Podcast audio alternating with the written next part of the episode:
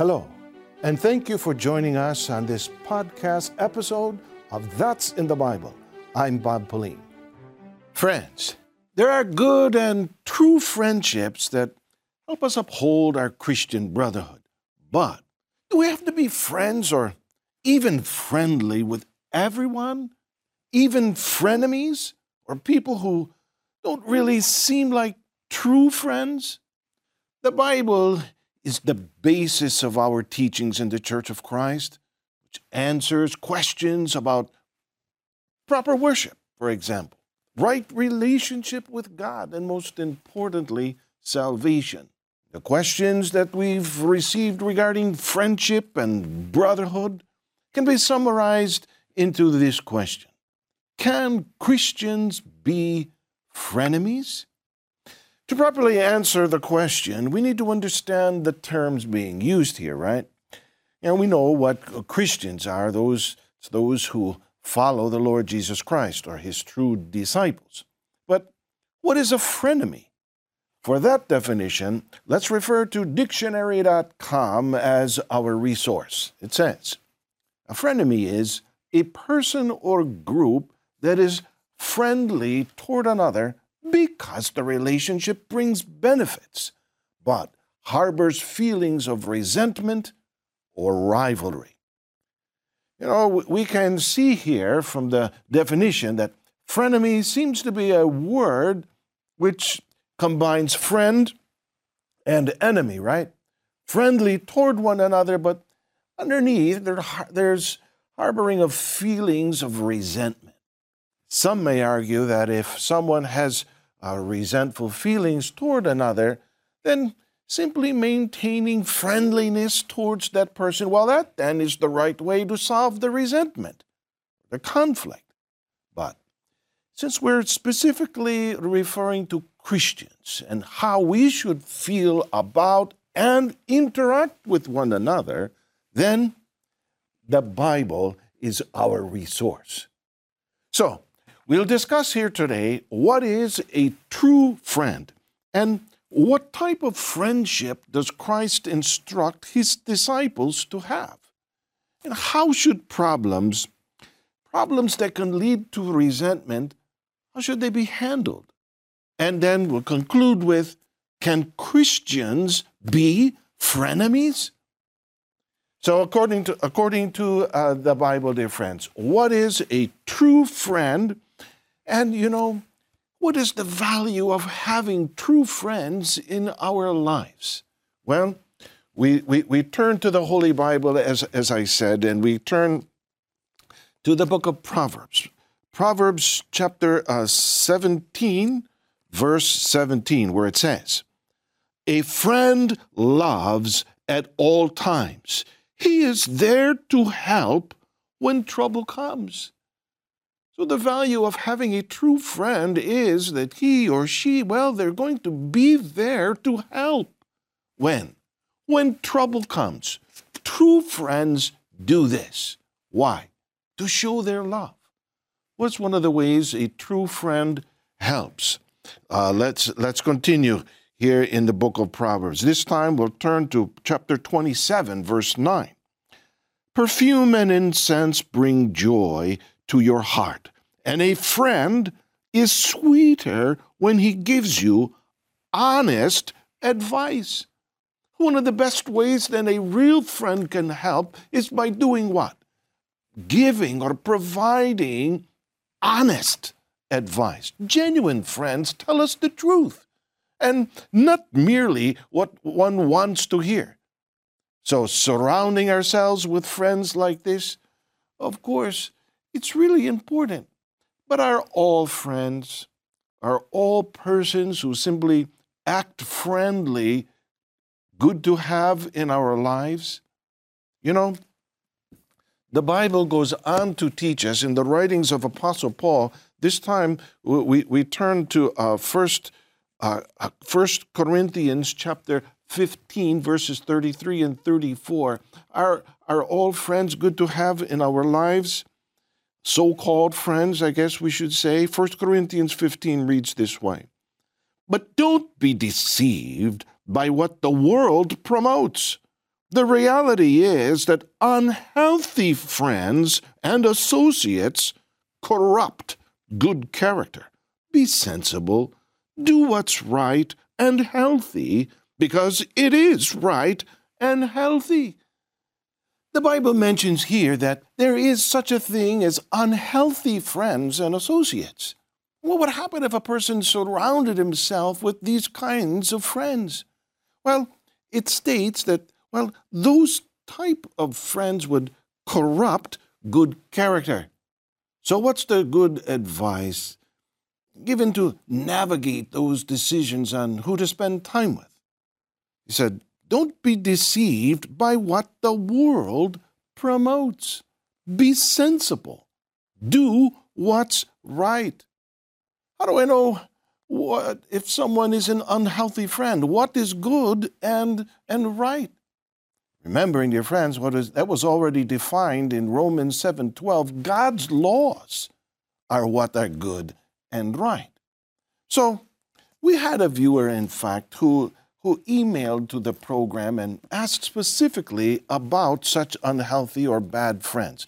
Jason from San Diego asked it this way Why do people pretend to be your friends when in reality they're not? This is exactly what the Bible is talking about here. Those are the unhealthy friends that can corrupt, that can present as friendly yet can corrupt your character. Now, when it comes to that, to the type of friendship that Christians should have, how should Christians or true members of the Church of Christ interact and feel towards each other? What does Christ instruct his disciples? Let's read in uh, John 13, 34 and uh, 30, 35 a new commandment I give to you, that you love one another, as I have loved you, that you also love one another. By this all will know that you are my disciples, if you have love for one another. The Lord Jesus Christ gives a, an important commandment to follow, and it identifies or presents the mark that we are truly his disciples. What is it? He said, that you love one another. Therefore, as Christians, we are not just to be nice enough to each other, right? But rather, Jesus was very clear. He said, have love for each other. And how much should Christians love one another? Jesus also clarified that when he said, As I have loved you, that you also love one another. Therefore, needs to be real, honest, genuine love, the kind of love that would make us willing to sacrifice for each other. This this is a level of love and a level of friendship that is uncommon today, you know, in this world. What would what would loving each other in this way that Jesus spoke about here, what, what would it prove?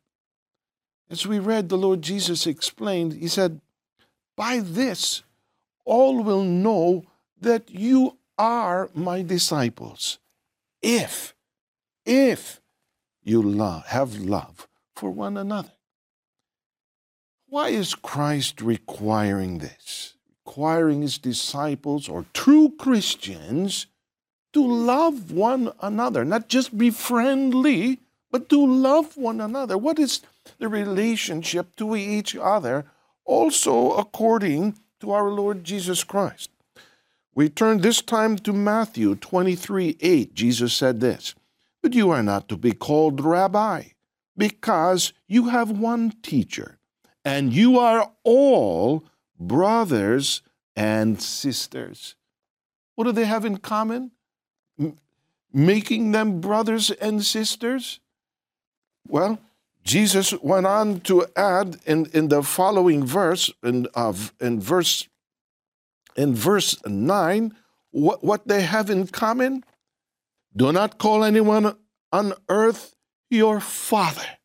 For one is your Father, he who is in heaven. So here we can see the unique relationship Christians have with each other. Here, the Lord Jesus said to his disciples that you are all brothers and sisters. Now, we can understand why Christ commands love to prevail among his followers because they're brothers and sisters or part of a brotherhood in the church. But in what way are followers of Christ brothers and sisters to each other? Why did he use that term? Because real Christians or members of the true church of Christ have only one spiritual father. As he said, He who is in heaven. They are brothers and sisters in the faith and therefore commanded to love one another as brothers and sisters. Now, we have established that since real Christians should always maintain a love for one another because they're brothers and sisters. But do we know that every type of relationship experiences some type of disputes, right? Or some type of misunderstandings creep in now and again.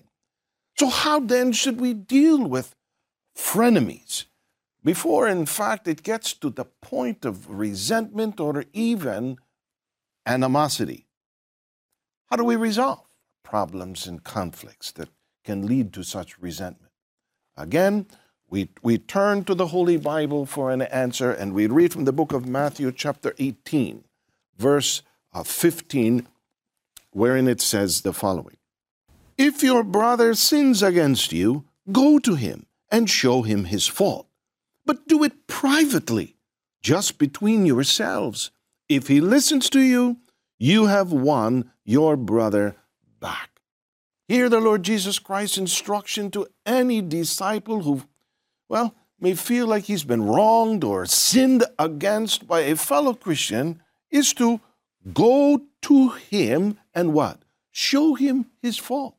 Notice, it's not the sinner that Christ is instructing. We point this out because many feel like they've been wronged, then, well, they'll, they'll just wait to be approached.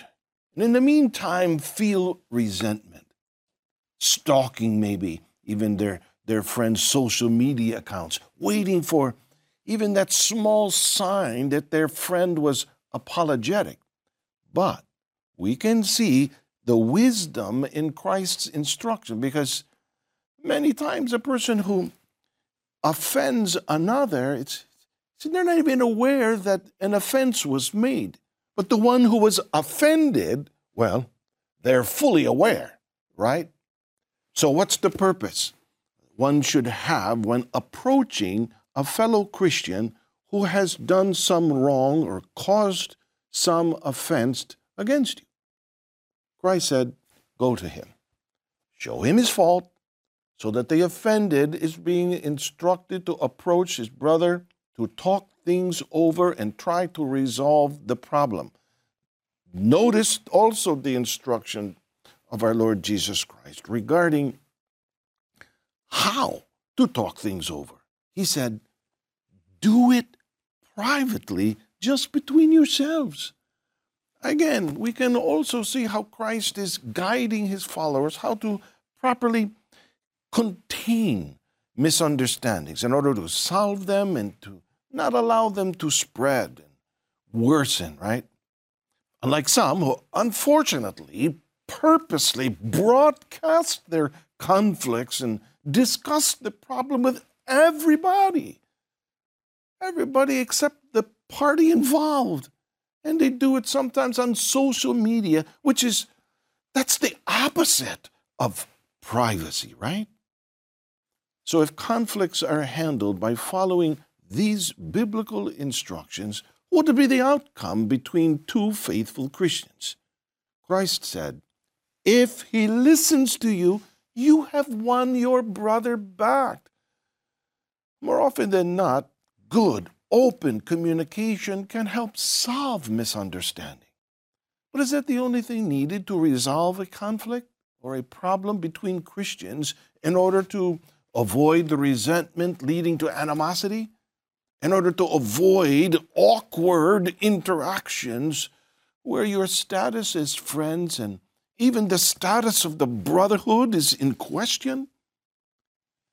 What's necessary to fully resolve a conflict and restore the love between brothers and sisters in the faith. I'd like to quote an important instruction this time in the writings of Apostle Paul. In Ephesians chapter 4 verse 32 it says and be kind to one another tender-hearted forgiving one another even as God in Christ forgave you. So as Christians we're instructed to be kind and tender-hearted to one another if problems arise that can cause, well, resentment, open communication has been applied as instructed, what then is necessary to restore love and peace? As we read, there needs to be forgiveness. If one complains that, well, it's not my fault, then he should do the forgiving. If the other one says, I didn't do anything wrong, then he too should then forgive.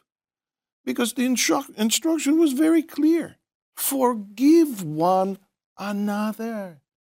So both should perform the act of forgiving.